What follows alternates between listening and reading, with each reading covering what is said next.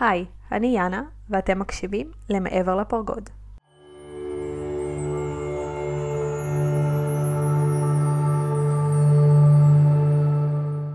אז היי שוב, איזה כיף שחזרתם אליי. אה, ברוכים הבאים לעוד פרק נוסף בפודקאסט של אה, מעבר לפרגוד.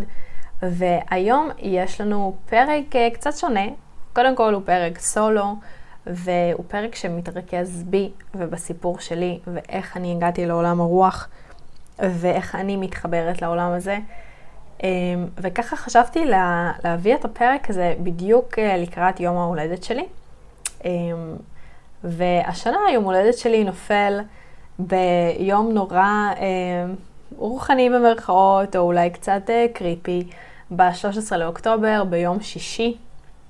אז אמרתי, טוב, מה אני יכולה להביא אה, ביום הולדת שלי, ולמה אה, לא, אני פשוט אספר את הדרך הפחות כיפית שעברתי מאז שנולדתי עד היום אה, בכל הקטע הזה של רוחניות, ומה בעצם קרה ואיך אני חוויתי את הזווית הזאת. אז קודם כל נתחיל מהילדות, נתחיל מההתחלה. בתור ילדה, אני חושבת שהייתי אה, ילדה די רגישה, ואחד הדברים שיותר אפיינו אותי הוא דמיון מאוד מאוד מאוד אה, רחב, מאוד מפותח, וככה אני זוכרת שבילדות רוב המשחקים שהייתי משחקת בגילאים המוקדמים יותר, באמת היו עם עצמי, עם הדמיון שלי, הייתי ממש מדמיינת איזשהו תרחיש, איזשהו סרט, והייתי משחקת בחצר או בבית. וככה דבר אחד שזכור לי זה תמיד משחק אחד שבו אה, תיארתי לעצמי שאני גרה באיזושהי טירה, שיש לי שמלה כזאת מנופחת של ימי הביניים, שיש לי איזשהו משהו אה, עם אה, בני אה, מלוכה, אבל שאני לא באמת שייכת. זה ככה איזשהו אה, סיפור נורא קשוח לילדה בגילאים האלה, אבל זה מה שהייתי עושה, ככה הייתי משחקת. אמ, רוב הילדות גם אני נמשכת לכל מיני דברים שהם פחות מהתקופה שלי, כל מיני אה, אבירים, אחר כך זה הפך להיות אה, אה, פיות ונסיכות ודברים קסומים, ואני זוכרת שבאותה תקופה גם ממש היה לי ברור שיש דברים שאני לא יכולה לראות עם העיניים שלי, אבל אני יכולה להרגיש ולחוש. כלומר, אני זוכרת שהייתי יושבת בחצר ומסתכלת על החצר, וחוץ מהעצים והפרחים שהייתי רואה, הייתי גם חושבת על הדברים שנמצאים שם שאני לא רואה, אבל אני בטוחה שהם שם. הייתי גם ממש מאמינה שהידיים שלנו האנושיות יכולות לעשות המון דברים, כמו למשל לדבר עם צמחים, או לעזור לצמחים לצמוח, או לרפא אותם, או לגעת באדמה. אז אה, ממש הייתי מתעסקת עם פרחים, כזה כאילו נותנת להם כוח מיוחד. וזה משהו שנראה לי נורא טבעי בילדות. Uh, באותה תקופה זה באמת, הכל היה נורא קסום, גם בהמשך, איך שהתחלתי לקרוא, נכנסתי לכל העולם של הארי פוטר, וכל כך אהבתי קסם, וכל כך השתוקקתי לעשות קסמים, להיות חלק מאיזשהו משהו שהוא מעבר ליכולת שלנו לתפוס אותו. ובאמת, uh, זאת הייתה תקופה, התקופה הכי טובה, אני חושבת, בילדות. Um, ואז ככה לאט לאט התחלתי להיחשף לצד האחר של, ה, של הרוח. אה, הדבר הראשון שאני זוכרת שקרה זה שבגיל מאוד מוקדם, אני חושבת שלפני אה, שהתחלתי את בית הספר בעצם, אה, היה לי חלום. בזמנו הייתי ישנה עם אימא שלי, ואני זוכרת שלילה אחד התעוררתי, בתור ילדה קטנה, ומשהו העיר אותי בחדר, היה איזושהי תזוזה או רעש או לא יודעת מה, התעוררתי והסתכלתי, והדבר הראשון שראיתי זה למרגלות המיטה שלנו, כאילו דמות שחורה עם ברדה שחור, והצרחה ששחררתי באותו רגע הייתה כאילו מטורפת. אני זוכרת שההורים שלי היו בפאניקה מוחלטת, הרגיעו אותי שזה היה חלום רע. ודמיינתי והכל בסדר ויש חלומות רעים, אבל uh, התמונה הזאת של הדמות השחורה עם הברדס השחור למרגלות המיטה שלי, היא הולכת אחריי כל כך הרבה שנים, אפילו עד היום. כאילו, אני מרגישה שזה לא היה לגמרי חלום, זה אולי היה בין חלום לערות, אבל הדמות הראשונה הזאת היא הדמות שהכניסה פחד לתוך העולם הזה שאני לא יכולה לראות. כי עד לאותו רגע הייתי בטוחה שהכל אה, נורא שמח פרפרים ונצנצים ופיות. אה, ואז אחר כך, אה, באמת ככה כבר לקראת הגילאים היותר אה, מתקדמים, אה, סביבות גיל 8-9, המשפחה שלי חווה שורה של אבדות, ובאמת הצד של אבא שלי, יש לנו שם הרבה אנשים שנפטרים מכל מיני סיבות, וזה ממש משהו מוזר, כי זה מתחיל, ואז בערך כל שנה, כל שנתיים, מישהו אחר הולך לעולמו, מישהו נפטר. אז uh, כל עניין המוות נכנס לחיים שלי בגיל צעיר, בגיל שמונה. כלומר, אני הולכת להלוויה בפעם הראשונה, אני מבינה מה זה להיפרד מבן אדם שאהבתי. בן אדם הראשון שאיבדתי היה דוד שלי, שהייתי מחוברת אליו. Uh, אני יודעת איך נראה צער, איך נראה אבל, uh, מה זה שבעה. Uh, וכן, ההורים שלי אפילו לוקחים אותי להלוויה עצמה ולבית קברות. ולמרות שככה היום, מהעיניים שלי היום, אני חושבת שזה אולי מוקדם מדי לילדה בגיל הזה, אבל אחד הדברים שהיו אז בתקופת אבל הזאת, זה איזושהי הבנה שנפלה עליי, שמוות הוא לא הסוף. כלומר, בתור ילדה כבר האמנתי לזה שאנשים שעוברים לעולם הבא, אנשים שנפטרים, הם לא בהכרח הולכים. כלומר, הם נכנסים לאותו עולם שאני יודעת שנמצא שם, אבל אני לא רואה אותו. וזה היה לי מאוד מאוד ברור. אז בתי קברות, אגב, עד היום, הם ממש ממש לא מלחיצים אותי. אני מרגישה שבבתי קברות יש איזושהי שלווה. יש שלווה ויש הזדמנות ליצור אה, קשר או פשוט לגעת בעולם הזה שאנחנו לא רואים. אה, אבל עם כל היכולת שלי להבין ולעכל מוות בגיל כזה קטן, אני מתחילה אה, פתאום לחוש דברים אחרים. כלומר, זה כבר לא הידיים הקסומות שיכולות לרפא, וזה לא כשפים כיפים ודברים נחמדים. אני פתאום מתחילה להרגיש שיש דברים בבית. כלומר, דברים זזים, אני שומעת רעשים, אה, גרירות של רהיטים, אמ, רעש של רגליים שהולכות, זה קורה גם בלילה, זה קורה גם במהלך היום. אה, כל מיני צלליות שאני רואה בזווית העין, וככה לאט לאט ברור לי שיש פה ישויות, שאני לא קראתי להם ישויות בזמנו, אבל יש פה איזושהי אנרגיה, יש פה אנשים שאני פשוט לא מצליחה לראות. ובהתחלה זה היה, זה היה על התפר, זה היה קצת נחמד, קצת מפחיד. כי לא הייתי רואה כלום באמת, אבל הייתי שומעת. ואז אמ, התקופה הזו של כל האבל המשפחתי הזה מכניסה את המשפחה שלי לאיזושהי מערבולת כזאת אה, של אבל ושל צרות ושל דברים כאלה. ובאותה תקופה ההורים שלי שניהם עובדים מאוד קשה, הם עובדים במפעלים, הם עובדים בלילות, ואני בתור בת יחידה צריכה איכשהו לספוג את זה ולהישאר לישון לבד בלילות, לילה שלם לבד בבית. אה, כבר בגיל תשע, כלומר, אה, איך שהתחילה כל התקופה הפחות טובה הזאתי, אז גם, גם נאלצתי להישאר לבד לישון. וזה משהו שהוא מאוד אה, קשה לילד. כלומר, אף פעם לא פחדתי מהחושך, אבל כאילו, תמיד ידעתי שגם אם אני שומעת רעשים בבית ו- ואנשים הולכים וכל מיני uh, דברים כאלה, uh, גם אם אני מפחדת, ההורים שלי בבית, כלומר, הם יכולים להגן עליי, אבל מהר מאוד הם לא בבית, והדבר היחיד שמגן עליי מפני הרעשים האלה, זה בעצם הכלבה שלי שהייתה לי אז בזמנו, והיא ככה הכלב על שלי, ואנחנו ישנות ביחד.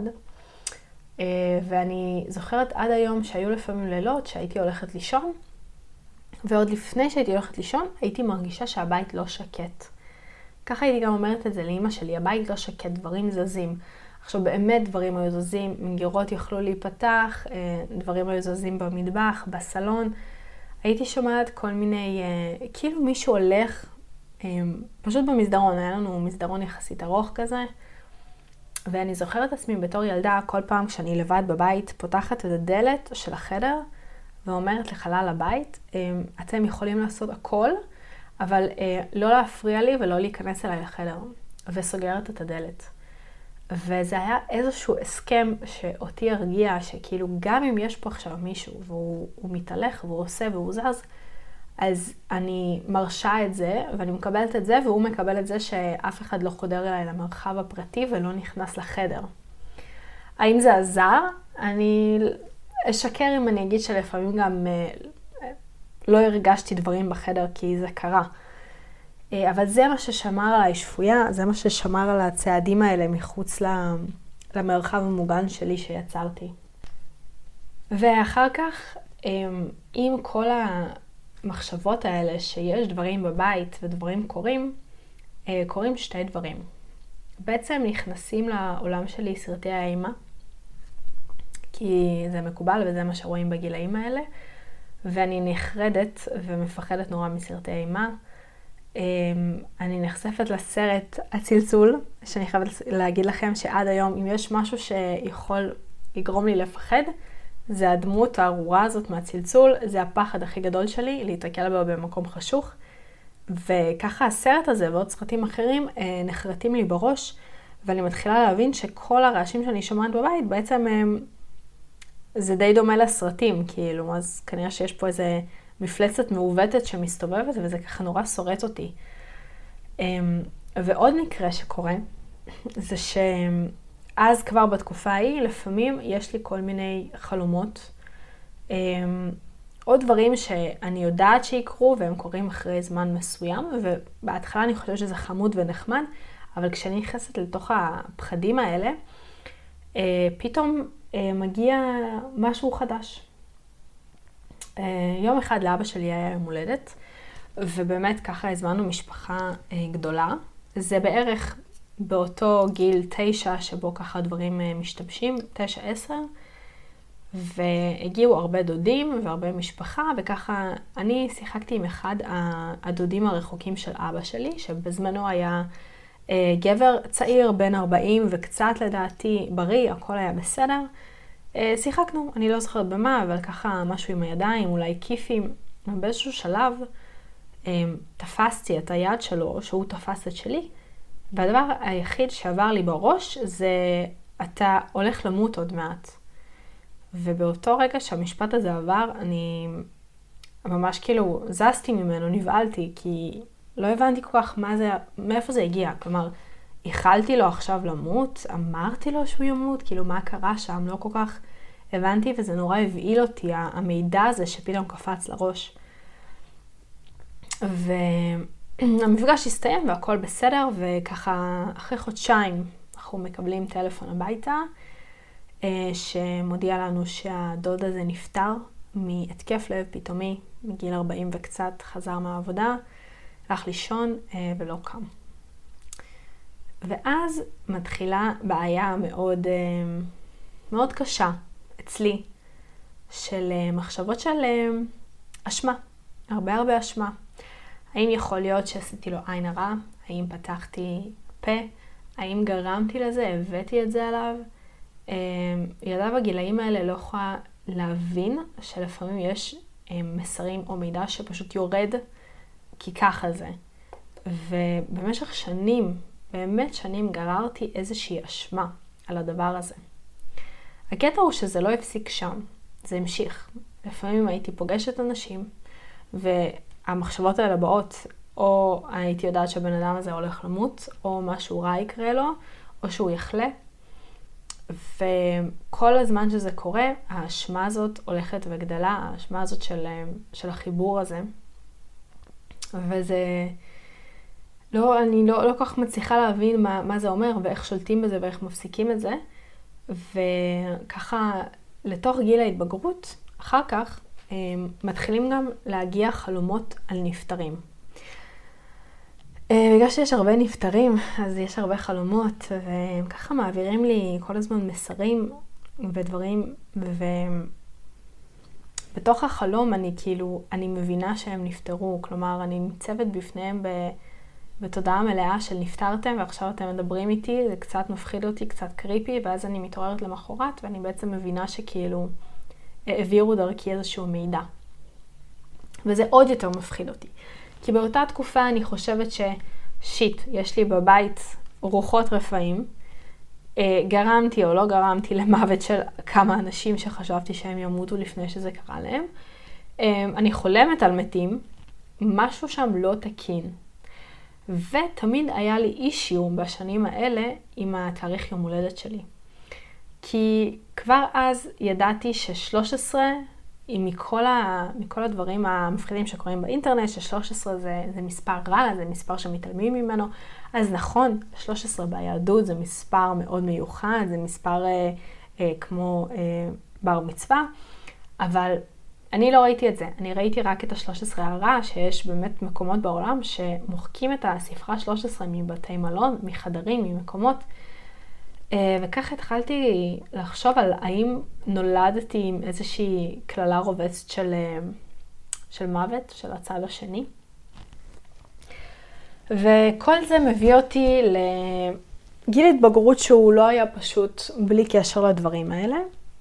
אבל במהלך כל הגיל ההתבגרות אמ, אני נורא מתרחקת מכל זה.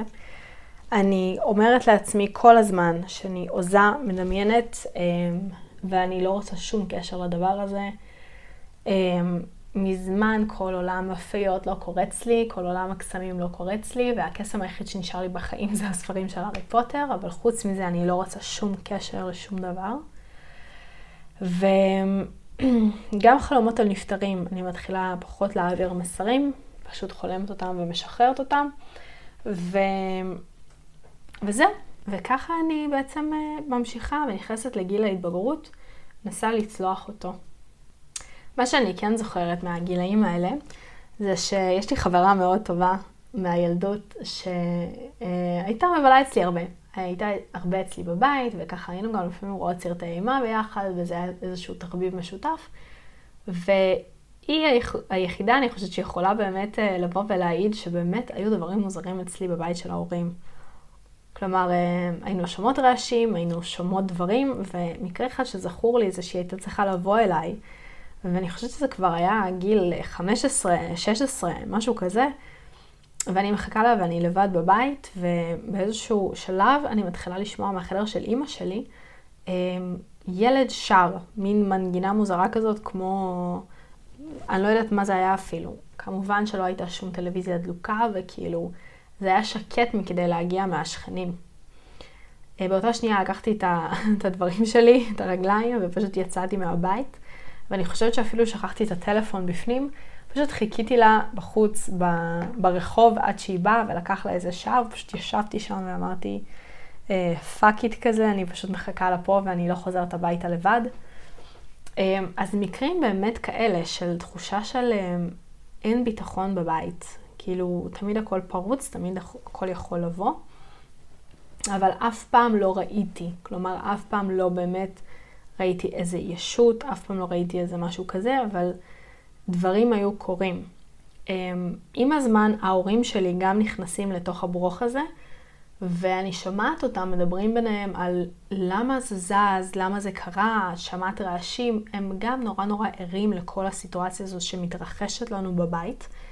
אמ, טלוויזיה הייתה נדלקת אצלנו בבית באופן כמעט קבוע, אמ, על ערוצים ביזאריים שאף אחד מאיתנו לא היה רואה, כמו ערוצי ההיסטוריה. היא הייתה נדלקת באמצע הלילה בקולי קולות. אה, ההורים שלי היו בעצמם מתעוררים ממשהו שזז במטבח, איזשהו רחש, רעש, אה, דפיקות, ודי השארנו את זה בינינו כזה, זאת אומרת, זה לא משהו לספר אותו, וגם עכשיו כשאני מספרת אותו זה נשמע מטורלל. אה, אבל היום, מה, מהגיל שלי, מכל מה שאני יודעת, אני, אני יודעת שגם האנרגיה של הבית לא הייתה טובה, הילדות, חוץ מהעניין הזה הרוחני, הילדות שלי לא הייתה קלילה, אז האנרגיה בבית של ההורים תמיד הייתה מאוד נמוכה, מאוד קשה, מאוד uh, מלאה בכעס ובזעם, ובמבט למחור זה מקום מדהים אנרגטית למשוך עליו כל מיני דברים שאנחנו לא רוצים למשוך. Uh, זהו, ואז אני בעצם uh, מגיעה ככה פחות מחוברת, קצת חוששת, קצת לא רוצה לדעת, לבערך גיל 17, ששם uh, קורה לי איזשהו סיפור ששנים אחר כך ממשיך להציק לי בראש, ובעצם אה, גורם לי לחשוב האם באמת יש משהו מעבר ברמה הטובה יותר, לא ברמה הרעה של הרוחות, אלא ברמת השמירה. והסיפור הוא אה, די מוזר, זה קורה בחופש הגדול בין י"א לי"ב. אני עוברת באותה תקופה את המשברים הרגילים של גיל ההתבגרות, שברון לב, וכזה מה אני אעשה עם החיים שלי, והכל רע והכל אה, שחור. ו... יום אחד אני וחברה יוצאות לטיול. אה, לפני שאני ממשיכה, אני רק רוצה להגיד לכם שאני גדלתי בירוחם. זה עיר בדרום הארץ, היא עיר מאוד קטנה, היא אפילו לא עיר, בזמנו היא נחשבה יישוב. ואנחנו מכירים את כולם, כולם מכירים את כולם, מקום נורא בטוח. ואני והחברה הזאת יוצאות לט... לטייל, ובאחת הסמטאות בשכונה שלי, אנחנו רואות פתאום, זה היה לילה כזה, אנחנו רואות כלב שחור ענק, באמת גדול, אה, שפשוט עומד, ואנחנו עומדות מולו, וכזה במקום אה, לברוח וללכת, אנחנו פשוט נעצרות מחשש שהוא יתקוף אותנו, ואני עושה משהו מאוד מוזר, ואני יורדת על הברכיים, והכלב לאט לאט מגיע ומניח את הראש שלו על הברך שלי. אה, זה היה מאוד מוזר, כי אני לא יכולה להסביר לכם את זה, את ההרגשה הזאת עם הכלב הזה.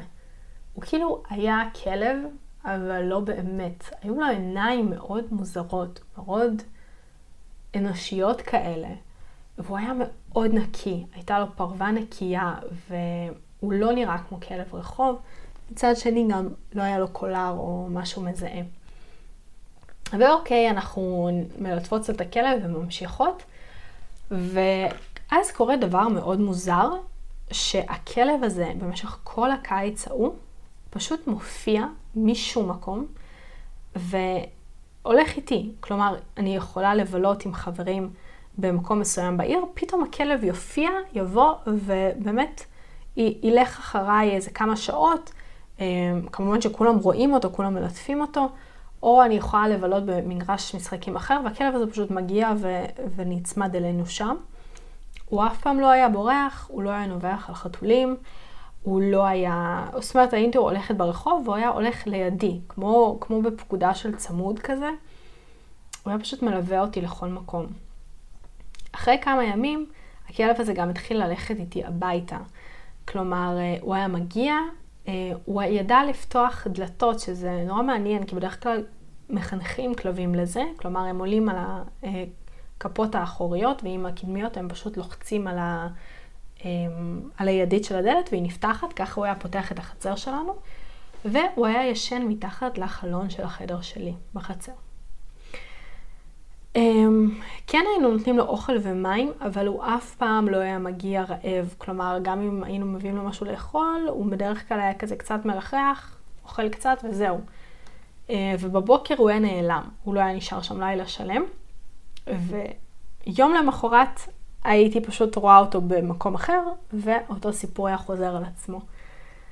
והקיץ הזה, של החודשיים בערך שהכלב הזה היה, זה היה, זה היה מאוד מוזר, וגם אימא שלי, שתמיד הייתה רואה את הכלב הזה, הייתה אומרת שמשהו בו מאוד מבהיל, משהו בו מלחיץ במבט שלו, שכאילו משהו שם לא, לא סבבה.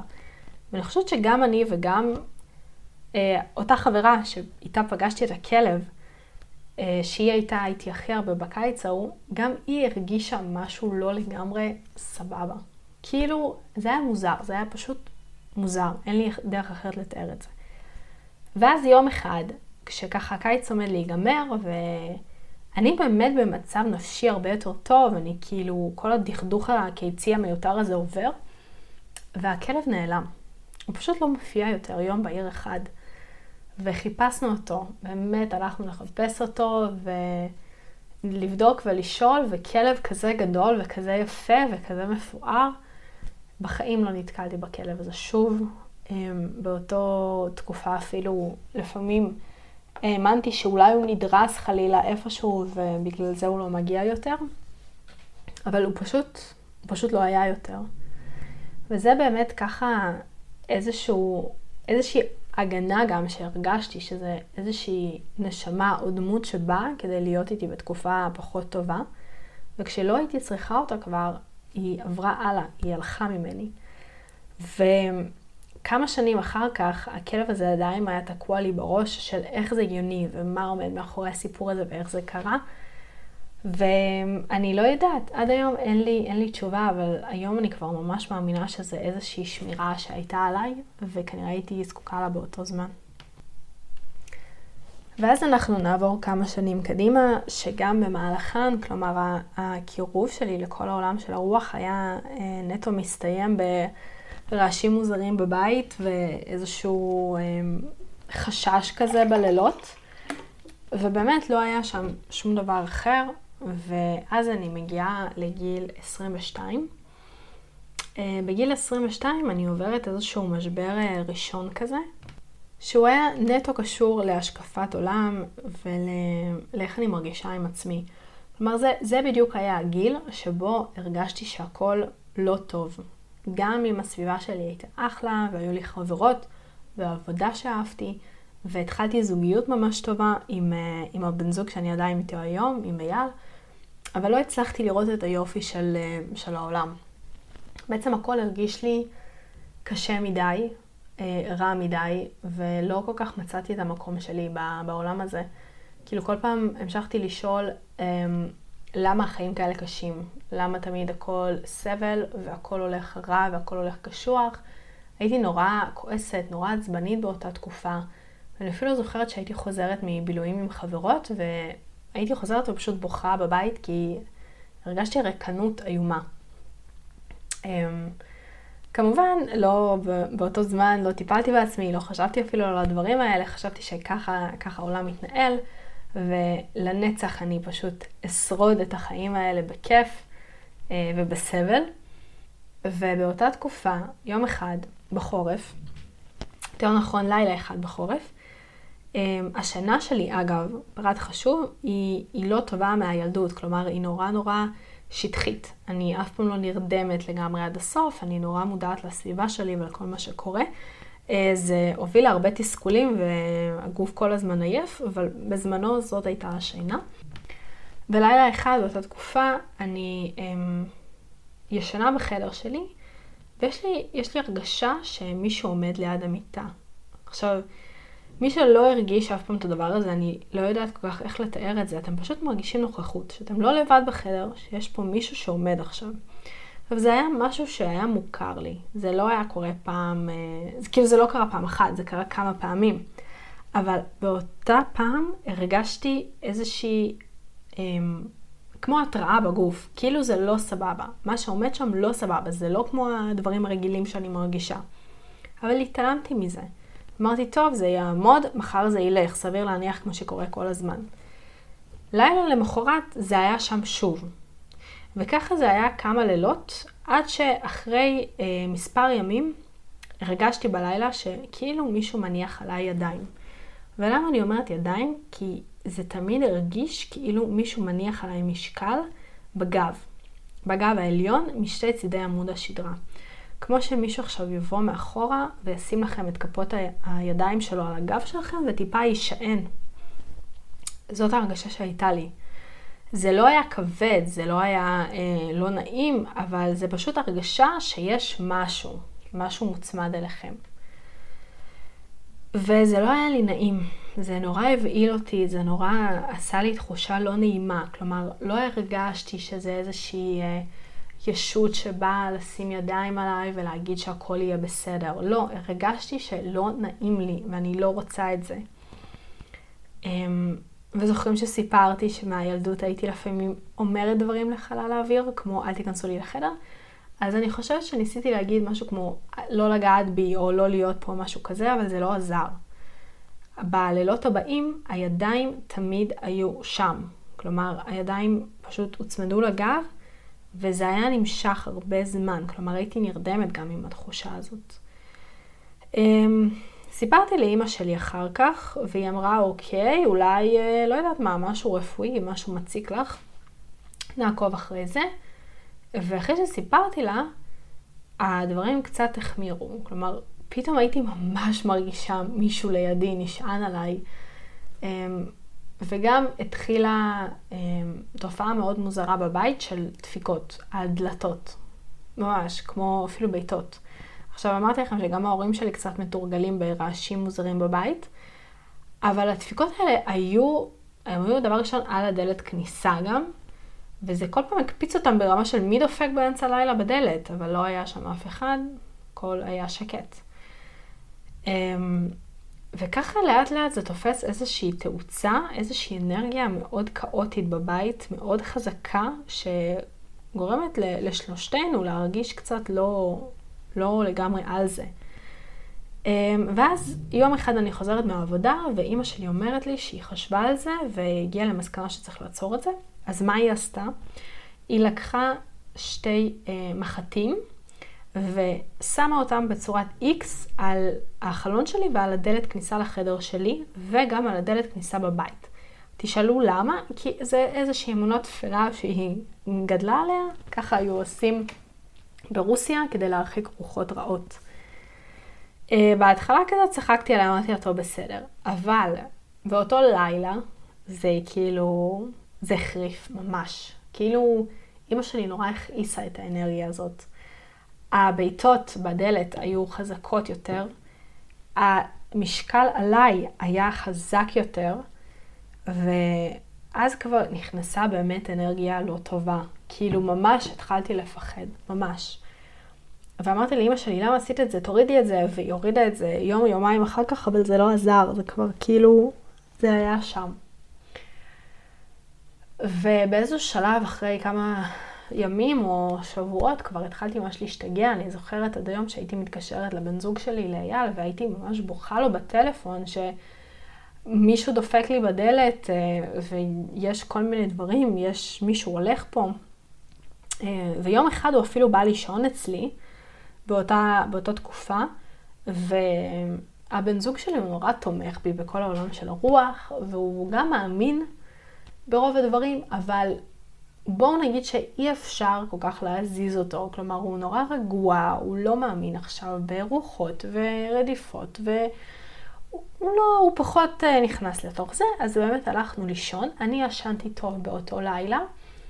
אבל הוא העיר אותי בבוקר ואמר לי שבאמצע הלילה הוא התעורר, כי מישהו אה, קרא בשם שלו מהחדר שלי. כלומר, הוא שמע קול. מן הסתם הוא לא ישן אצלי אחר כך, אבל כן, זה, זה נתן לי איזושהי חותמת שמשהו באמת קורה. וזה פשוט הסלים. זה היה ממש ממש תקופה של הסלמה.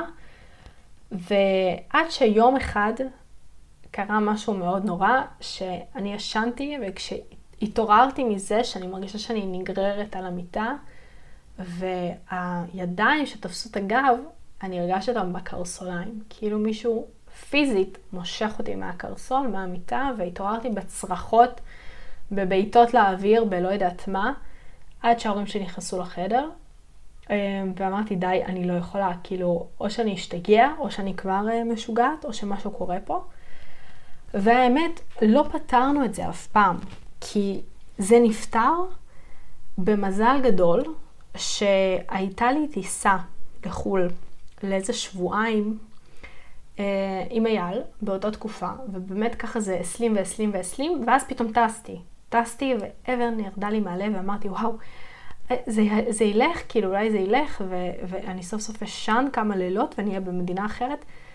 ווואלה, כשלא הייתי בבית, אימא שלי אמרה שלאט לאט הרעשים קטנו חזרה לנורמה, וכשאני חזרתי מחו"ל, זה כבר לא היה. האנרגיה הזאת לא הייתה שם יותר. תחשבו איך כל זה מוסיף על ההרגשה הזאת שגם ככה אני לא בסדר, שאני חוזה המוות של אנשים, שנולדתי ב-13 לאוקטובר, שאני קצת מקוללת, שאני מושכת את המוות, שהוא כל הזמן הולך איתי, יש ישויות מפחידות, יש רדיפות מפחידות.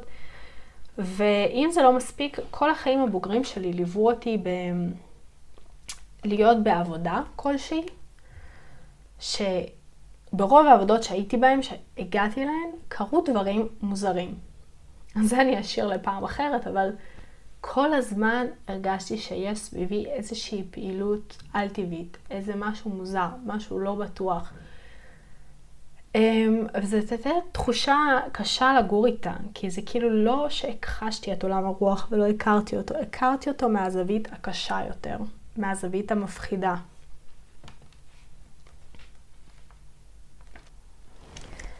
עכשיו בערך סביבות גיל 23-24, אני פתאום מתחילה להתחבר יותר ולקרוא על, אה, על כל העניין הזה של תדרים, של אנרגיה, של מחשבה יוצרת מציאות, של... אה, שכאילו יש עולם אחר מעבר למה שאנחנו רואות ורואים, אבל הוא לא בהכרח העולם המפחיד שחשבתי שהוא. כלומר, יש, יש הרבה דברים, יש, יש יקום ויש אנרגיות חיוביות, ואפשר לתקשר עם, אה, עם דברים אחרים, אפשר לקבל מידע.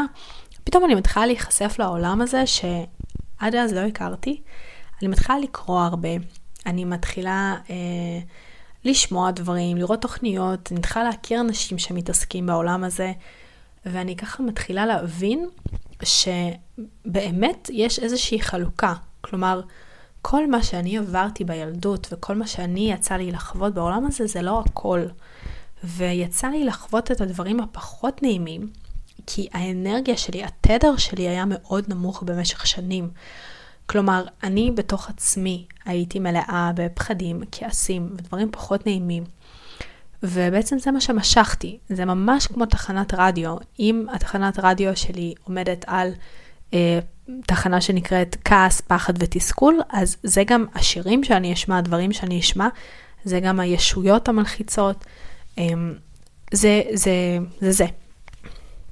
ואם התדר שלי יהיה מכוון לאיזושהי הגשמה עצמית, להבנה שהעולם הזה גדול ויש כל כך הרבה אפשרויות ויש לנו תכלית ומטרה והחיים האלה לא חייבים להיות סבל, אז זה מה שאני אמשוך עליי, אני כבר לא אמשוך את הישויות האפלות יותר. אני פתאום אראה את הדברים הטובים, אני אעבוד על זימונים ואני אראה את השפע, והעולם הזה כל כך גדול וכל כך רחב וכל כך מעניין, שאני כאילו ממש, ממש לא ידעתי איך, איך לקפוץ יותר פנימה לשם כדי להשיג את כל הדברים האלה. אז באותה תקופה מה שהבנתי זה שאני צריכה לעלות אה, תדר עם עצמי, ובאמת ככה, אה, שם התחילה עבודה עצמית עמוקה, שהיא יותר ארצית, אה, ולאט לאט ראיתי באמת איזשהו שינוי שקורה בי, המחשבות שלי עברו איזשהו תהליך של שינוי, החשיבה שלי התבהרה, ו... באמת ככה לאט לאט התחלתי להרגיש שגם האנרגיה שלי הכללית היא הרבה יותר, הרבה יותר טובה. גם בזמנו עזבתי את הבית של ההורים, וזה נתן לי ככה פוש יותר כיפי, להרגיש שלווה ולהרגיש בסדר בבית שלי. Uh, ואמרתי, טוב, אני מתישהו בעתיד, אני ארצה ככה להתחבר לאנרגיה יותר גבוהה, לאנרגיה של הבריאה או של מלאכים, תקראו לזה איך שאתם רוצות, ואני אלמד. ו... וזהו, ואז אני כאילו יעבור לעולם הטוב, השמח. מה שלא הבנתי באותו זמן, זה שזה לא מתחלק בדיוק ככה. אין הפרדה בין טוב לרע בעולם הרוח, זה אותו עולם. זה פשוט איך אני רואה דברים, איך אני בוחרת לקבל דברים, ומה אני, איזה תדר אני משדרת כלפי חוץ. אז עם כל השינוי המחשבה הזה, אמ, ונפתחו קצת הצ'קרות, התחלתי יותר להתעניין, קרה דבר מאוד מעניין. הכוח מהילדות של להבין מתי דברים ואנשים וחיות הולכות למות חזר. אה, ופתאום אני כזה, רגע, למה זה עוד פעם חוזר? למה זה רודף אחריי? למה ההרגשה הזאת שהייתה לי מהילדות, שתמיד, כשהייתי קטנה, הייתי בטוחה שהמוות הולך אחריי. שזה איזושהי דמות מפחידה, אולי הדמות הזאת שראיתי ב, אה, למרגלות המיטה בגיל ממש צעיר, זה המוות והוא תמיד איתי. והוא היה כבד ומעצבן ו... ושנאתי את התחושה הזאת. ואז, בגילאים שהתחלתי להתפתח, הבנתי שוואלה, אני יכולה להעיף את המוות הזה ואני יכולה אה, להתרכז יותר בישויות טובות. ואז זה חזר. ולא הבנתי למה זה חוזר, למה עוד פעם, כאילו מה, עוד פעם יש לי תדר נמוך? אבל לא, התדר שלי כבר לא היה נמוך. ועדיין הייתה לי את היכולת הזאת לחוש דברים, ועדיין הייתה לי יכולת לדעת מתי הולך לקרות משהו בעולם, איזשהו אסון. אמ, אני פשוט כאילו כמו התראה מהלכת על שתיים, על כל מיני דברים שהולכים לקרות. וזה כל כך תסכל אותי, כי אני לא הצלחתי להבין למה אני עדיין משויכת לצד האפל. והתסכול הזה המשיך איתי עד שהבנתי שכולנו שונים. שעולם הרוח הוא אחד, הוא לא טוב, הוא לא רע. אלא אם כן אתם בזדון מתעסקות באיזושהי אנרגיה שחורה של לקלל אנשים אחרים, של לזמן איזשהם דברים מפחידים. אה, אם אתן פועלות מתוך פחד, אז כן, תמשכו דברים לא טובים. אבל העולם של הרוח, שהוא טוב ומלא באהבה ומלא באנרגיה טובה, הוא אחד, ובתוך העולם הזה נכללת האנרגיה של המוות, ונכללות ישויות, ונכללים אה, מלאכים ואנרגיות גבוהות ואנרגיות אה, פחות גבוהות, והכל ביחד. זה, זה סלט אחד גדול. ואנחנו יכולות אה, למצוא את הדרך שלנו, כל אחת לפי מה שמתחבר לה. יש נשים שאני מכירה שכשהן מתקשרות, כשהן מקבלות מסרים, או כשהן מתעניינות בעולם הרוח, הן ישר הולכות למקומות של המלאכים, של אה, הדרכה עליונה, וגם אני הולכת לשם. רוב הזמן אני גם הולכת לשם, אני מתקשרת עם הדרכות עליונות של האנשים שלי, אבל אני גם הולכת למקום שכל כך מפחיד הרבה אנשים, והוא לא אמור. אני הולכת לתקשור עם נפטרים, ואני הולכת למסרים מנפטרים, ואני הולכת גם לאנרגיה של מוות. שעם השנים למדתי שהדבר היחיד שמבדיל אותה מאנרגיה אחרת של אהבה או משהו אחר, זה העובדה שהיא כבדה. היא צפופה וזהו. היא לא רעה, היא לא מסמנת רעות, היא לא באה להפחיד, היא לא באה לאיים, היא פשוט אנרגיה כבדה. ואחרי המון שנים של תסכול, של הרגשה שאני באמת באמת מקוללת, ונולדתי בתאריך הלא נכון, ומשכתי מהילדות רק דברים רעים, אני יכולה להגיד שיש לי מטרה מאוד מאוד גדולה, וזה היכולת להיות בסביבה של מוות, של צער, של אבל, ולא להתרגש מהדבר הזה כמו הרבה אנשים אחרים.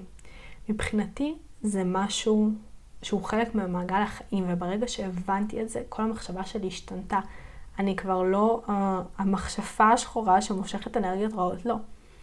המוות עדיין הולך איתי כל הזמן. זה באמת אנרגיה שאני מרגישה מהילדות שהולכת איתי כמו, כמו חבר. אז אם פעם זה איים עליי והפחיד אותי, היום אני אומרת תודה, כי יש לי יכולת להתמודד עם הדברים האלה, יש לי יכולת לראות אנשים um, במקומות הלא טובים שלהם בחיים, לקראת מוות או בעת מחלה, ולא למצמץ ולא להיכנס לרגשות האלה של אוי לא, הבן אדם הזה הולך למות או, או שהוא כבר מת. יש לי את היכולת הזאת להבין שזה חלק מהחיים. ויש לי גם את היכולת הזאת לקבל מסרים ולדבר עם אנשים שנפטרים. וזו יכולת מטורפת, והיא לא אמורה להפחיד, והיא לא אמורה אה, לזעזע אף אחד. וברגע שבו אני באמת מאמינה שאני עושה איזושהי שליחות, שאני מחוברת לאור, שאני באמת נכנסת לזה, לא מתוך פחד ומתוך ייאוש ומתוך בא לי לסיים את החיים האלה, אלא מתוך אהבה ומתוך הבנה שהרוחניות היא פה ושיש לי תכלית ויש לי מטרה, פתאום גם ישויות שמגיעות אליי, הן סבבה, הן לא מפחידות. הכל בסדר, אפשר כאילו... אפשר לנהל את זה, ואם, ואם מגיע משהו שאני לא רוצה להתמודד איתו, כמו ראייה, אז אני פשוט מבקשת, לא, וזה פשוט לא קורה, ואז אני לא רואה כלום. זה אגב אחד הפחדים הכי גדולים שלי, ועד היום באמת לא ראיתי, רק כמעט. אמ, אז אפשר לבקש הכל, ואפשר לעבוד עם הכל.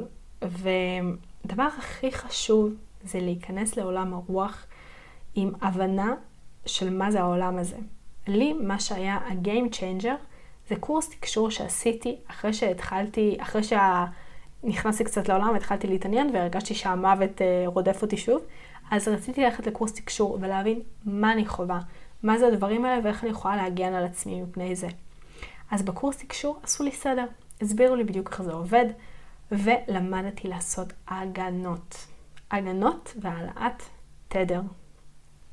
כל עוד התדר שלי גבוה, כל עוד אני מאמינה ב- ביקום או בבריאה או במה שאתם לא מאמינות, ואני יודעת שאני מוגנת והכל בסדר ושום דבר לא יכול לפגוע בי, אין שום סיכוי שאני אמשוך תדר נמוך כמו שאני אישית משכתי בגיל 22. אין פשוט שום סיכוי. אני לא בכלל לא אמורה להסתבך עם זה. ושאר האנרגיות שבאות, הישויות שבאות, הן לא נמוכות, הן פשוט ישויות, שזה חלק מאוד אינטגרלי ולגיטימי מהעולם הזה. אמ, למדתי גם לעשות הגנות, שאם אני יודעת שאני מגיעה למקום שאולי אני ארגיש בו אנרגיה נמוכה ואולי אולי יש שם איזה משהו נמוך, אני פשוט למדתי לעשות, אמ, מה שאני עושה זה ממש פשוט. אני פשוט ממש מדמיינת כמו איזשהו עיגול סביבי, באיזה צבע שאני רוצה, כמו איזושהי בועה שעוטפת אותי, והיא באמת מגנה עליי מפני כל דבר אנרגטי שיכול לעבור לדרך שלי כשאני מבקרת במקומות אחרים. או כשיש אה, תקופה קשה בחוץ, למשל סתם אה, מצב של אה, פיגועים לדוגמה, אז, ואני הולכת למקום שאני מפחדת שיהיה בו משהו, אני פשוט עושה את ההגנה הזאת, ואז אני מרגישה שטוב לי, אני מרגישה ששקט לי, אני לא תמיד בתדר נמוך של אוי ואבוי, אוי ואבוי, אנחנו בהישרדות, אלא אני בתדר סבבה של אוקיי, יש דברים שקורים בעולם, אבל אני מוגנת, ומה שאני אמשוך עליי זה בעצם הגנה.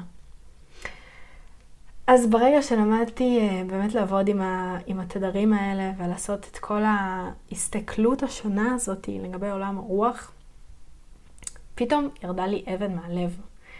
ואני לא יודעת אם אנשים באמת יבינו כמה קשה היה להסתובב במשך כך הרבה שנים עם הרגשה של את לא בסדר. יש בך משהו אפל, משהו דפוק, משהו, משהו מפחיד. ועכשיו זה כזה, אוקיי, סבבה, ואם מישהו שואל האם בדירה שלי היום יש אה, רעשים והכל, יש רעשים, כל הזמן יש, ואפילו אייל כבר התרגל עליהם, אבל הם לא מפחידים אותי, הם לא מאיימים עליי, ואני חיה עם זה בסבבה, ואם אני לא רוצה, אני פשוט מבקשת שזה יפסיק, וזה מפסיק. אז כן, זה הסיפור שלי, של עולם הרוח, של איך באמת צריך לראות את הדברים. שלא הכל מתחלק לרע או טוב, גם לא בעולם שלנו וגם לא בעולם הקסום הזה. פשוט צריך לדעת עם איזה אנרגיה אנחנו נכנסים לכל מקום, לכל עולם, לכל תרביב, לכל דבר בעצם. אה, לי זה שינה את החיים, וזה גרם לי יותר להתחבר לעצמי, וסוף סוף, אחרי שנים של כזה, hmm, היום הולדת שלי לפעמים יוצא ב-13 ביום שישי, עכשיו זה ממש לא מזיז אותי וזה משעשע אותי וזה מצחיק אותי. אמ, והייתי חייבת להקליט לכם את הפרק הזה, כדי שגם תראו את הצד הפחות מזהיר של החיבור. אני מקווה שהיה לכם כיף, כי לי היה כיף ככה לשפוך את כל הדברים האלה ובאמת אה, להכניס אתכם פנימה לתוך העולם שלי. אה, אני יכולה לשבת פה ולברבר שעות על מקרים נוספים שקרו לי שהיו מלחיצים ולא נעימים. אבל ככה אספתי לכם את התכלית שאני חושבת שהיא הכי חשובה. ואם יש למישהו שאלות, או מישהו שרוצה להגיב או לדבר איתי, אני מתייגת פה למטה את האינסטגרם שלי, אני תמיד פנויה לשמוע, ותודה שהייתם איתי היום.